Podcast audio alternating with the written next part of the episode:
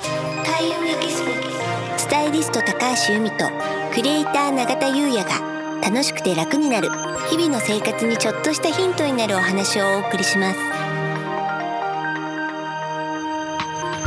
開運エキスポがお送りするスタイリスト高橋由美とクリエイター永田優也の楽しくて楽になるこんにちはクリエイターの永田優也ですこんにちはスタイリストの高橋由美です本日のテーマははい捨てて運気を活性化はいとなりますはいこれどういうことなんですかねうん、いろいろなものを溜め込んでしまっていると運気はよどむんですよねよどむうん。なので、使っていないもの、不要なものはどんどん処分すると、運気が活性化するというのを、運気ごとにお話ししようと思ってます。ありがとうございますはい。確かに基本的なところが、うんまあ浄化だったりとうか、まん。あ整えるっていうところがありますので、うん非常に重要なねそうなんですよ。アートですよねそうなんです。はい、はいではよろしくお願いいたします、はい。まずはね、仕事運。新ごと運、うん。中田さん、仕事運で捨てた方がいいもの。もうこれはおなじみですよね。そうですね、うん紙ゴミなんかね、最近ね、あの、いろんな方から、永田さんの正解率が上がってますねってお声いただいてます。おかげさ まであの由美さんのおかげではいよかったですね。少し皆さんずつです注けど目されてますよ。あ嬉しいですうん。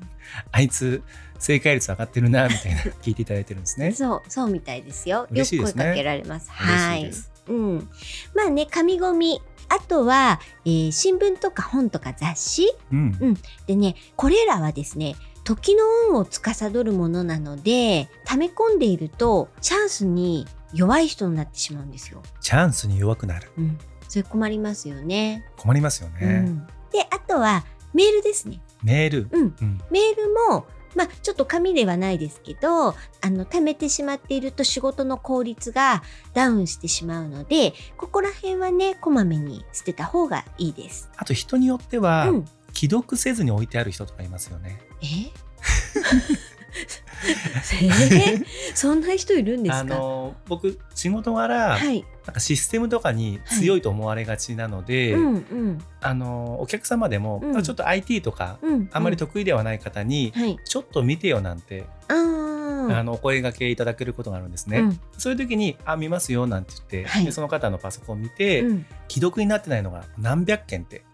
溜まってる方とかいて、うん多分あの迷惑メールとかね、うんその振り分けがうまくできてなかったりとかすると思うんですけども、うんあれはね多分こう紙ゴミをあの部屋の中に散らかしてるのとまあうん似たような、いや本当にそうですよ。んそうですよねうんなのでねでも本当に毎日何十通本当に人によっては、えー何百通ってくるじゃないですか、うんうんだからこまめにね削除するのが大事ですよね。大事ですよね。ううんんあとね、えっと、紙ゴミとかそういった雑誌類に関しては、はい女性の場合はね仕事の効率ダウンだけではなくてだけではない、なんとうん、老けて見られてしまう大変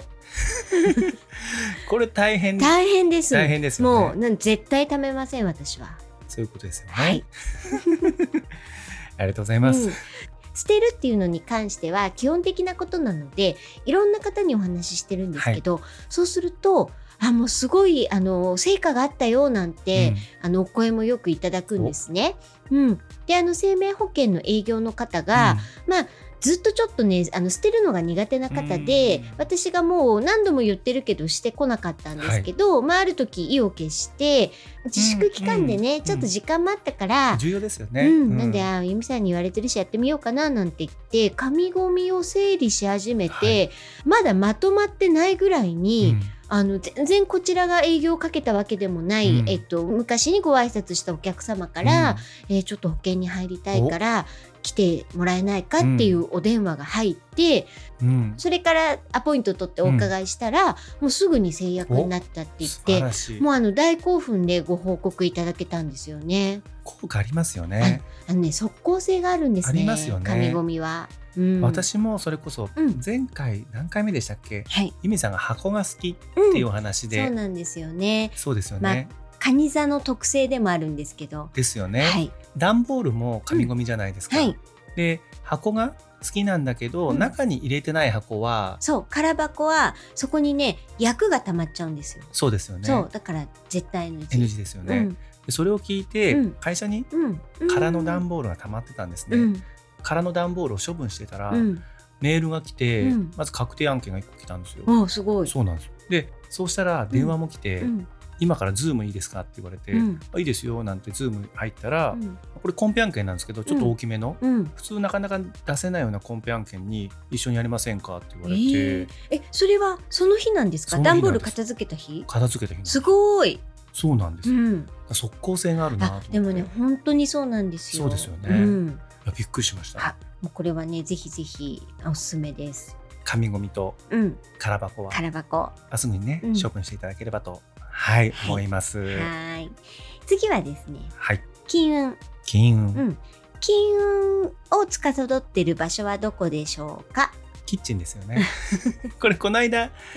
りましやたったばっかりやりや比較的早めにやりました、はういん、じゃあキッチンで捨てた方がいいものといえば、今年は特にうん、賞味期限切れの食材です、素晴らしあいりがとうございますそう。それがね、まずは第一、そこですね。で、あとは、古いキッチングッズですね。うん、うん。なんかもう使ってないもの。あるいは、スポンジとか、そういったし消耗品それも、あの、古いものをずっと使い続けるんではなくて、定期的に新しいものにした方がいいと言われてそういうことですよる。うね、ん。そうなんですよ。ううん。あとね、それこそ、なんか使い勝手の悪いキッチングッズとか、買ったはいいけど、なんか使いづらいんだよあなりまとすか、うんう。ん何ですかお玉お玉。うん。お玉なんですけど、うん。あのーお玉で結構うん。大きいじゃないですか、うん。置き場所うにん。困るのうで、ん。ちょっと小さめのうん。お玉を、うん。あのー購入したんですうよ、ん。ただねやっぱ小さすぎて そんな救えないっていう結局大き,、まあ、大きい方もねうんまだあるので、うん大きい方でやってるっていうのはありますけどね、じゃあそれって多分その中間のサイズを買ったらいいんでしょうね。そうなんです よねあとこれあのうちじゃないんですけれども、うん僕以前あの東京青年会議所に入っていて、うんうんわんぱく相撲っていうのに関わってたことがあるんですよ、はい。でわんぱく相撲でちゃんこ鍋をうん。子供たちに出しているんですね、うん。その時にたまたま僕がそのちゃんこ鍋をうん。装ううん。お玉 またお玉なんですけどを買う係になってお玉を買いに行ったんですようんでその時買ったお玉もめちゃくちゃ使いづらかったです旦那さんなんかもこう斜斜めっていうかあわかるあの楕円形のやつ、うんこう涙型みたいなやつじゃ涙な型みたいいなやつああれ僕逆にいいのかなと思っうてん買ったらめっちゃ使いづらいですよねあれあれ何用なんですかね あのお玉ですか。あれってでもこう汁をこうやるのにだからいいんじゃないですか。いいんですかちゃんねこでもすんごい使いづらかったですでも不評大 不評じゃあ永田さんお玉は選ばないそ方うですがねいい。私はお玉選ばない方がいいのかなと思ってますはいすいませんはい。で最後はですね人間関係運です。人間関係、うん。まあね人間関係ってまあ全てですよね要はさっきの仕事運とか金運とか、まあそういうのも全部人が絡んでくるので、はい人間関係なんですけど、まあ、あとはね出会い運だったり恋愛運だったり、まあ、そこら辺もね人間関係運、まあ、全てですね。うんはいんまあ、これもねもうあの皆さんだいぶインプットされてるんじゃないかなと思うんですけど長さんこれ布類です よね人間関係は布類ですよ布ね類です布類ですね、布類ってどんなもの、まあタオル、うんあとベッドですね、はいベッドの周りは特にすごく触れるので重要とおっしそゃってうまでしたよすねねそう直接肌に触れるものは重要ですねそうなるとやはり洋服とかうんはいそうですね、パジャマなんかパジャマですよね、うんはいあのそこら辺の直に肌に触れるものは本当に大事なので、まあものによっては半年長くても1年あともうちょっと大きい布物ですね例えばカーテンとか、まあ、カカーテンーテンはねそんな頻繁には変えられないとそうです思うよんねですけどうんうん、あとなんか何かにかけてる布ってあると思うんですよ例えばうちはテレビに布かけてるんですね、まあおっしゃってましたよね、はいなんかこう直接目に入らない方がいいものそう見ない時は布かけとく方がいいので、テレビは、うんうん、でそういったものは定期的に、まうあん肌に直接触れるものよりは頻繁じゃないですけど、はいまあ2年に1回ぐらいは変えてますかね、うんあそういとクッうことでシすョよンねカバーとかね。はい、うんはいありがとうございます、はいなのでここら辺はあのもうルーティンにしてしまって例えばお正月に変えるとかお正月とお盆に変えるとかそういったねルールみたいのを決めてしまうといいかもしれません。はい、ありがとうございますはい風水ではね捨てれる人は運がいい人っていう言葉があるぐらいなんですよ。捨てれる人は運がいい人。うん、まあでもね何でもかんでも捨てればいいってもんじゃないじゃないですか今時代的にもね SDGs とかもあの注目されてますしなので、まあ、買う時にまずは吟味すること、うんうんそして、まあ、使い切ってあのありがたく捨てるっていうそこがポイントなのかなと思います。ありがとうございます。はい、それでは本日は以上となります。はい、開運エキスポスタイリスト高橋由美とクリエイター永田優也がお送りしました。